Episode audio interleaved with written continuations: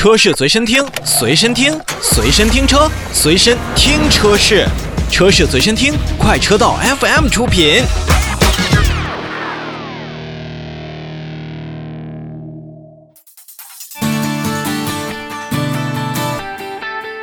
我们把目光转向国内的新能源车市场，那么在此呢，也要再跟大家来说一说，如果大家对于哪款车型感兴趣，或者说您想了解一下刚才我们提到的，不管是捷豹路虎还是 BMW 车型的一些相关的资料以及各地的售价呢，欢迎大家去关注咱们的微信公众号，在公号搜索下面去输入 A U T O F M，就可以找到我们了。好，我们来看九月份的中国市场乘用车的销量数据啊。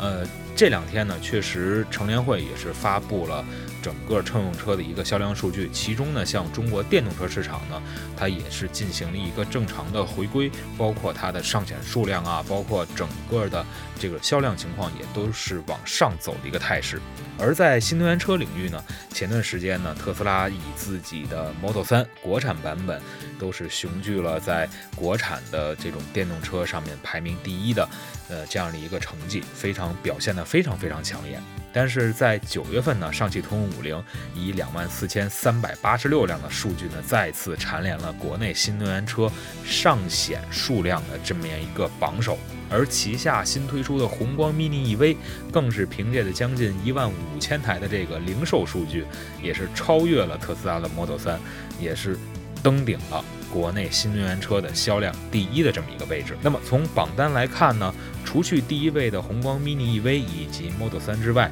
包括我们长城的欧拉 R1 以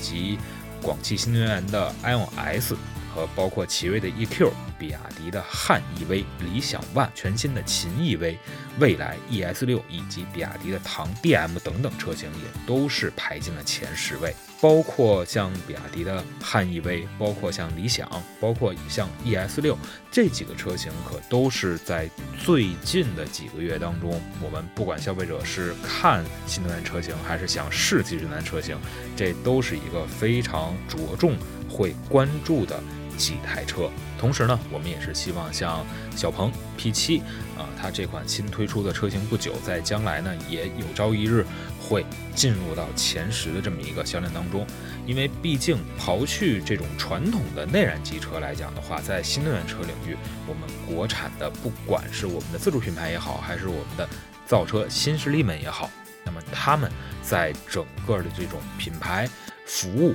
还是会有很多的这种特点的，也是在新能源车领域更有机会去跟国际的这些品牌进行更多的面对面的这种直面竞争的机会。那同时，呃，在宏光 mini EV 身上呢，我们也是看到了更多小巧的车身、低廉的价格。所以说，从这一次的榜单公布来看呢，以宏光 mini EV 为代表的一众 A 零级或者说是 A 零零级的小型电动代步车，只要您是推出之后，在品牌、在自己的产品质量、包括自己的这个续航能力以及安全性上有所提升，那其实作为这种代步首选的话，我觉得还是真的挺不错的。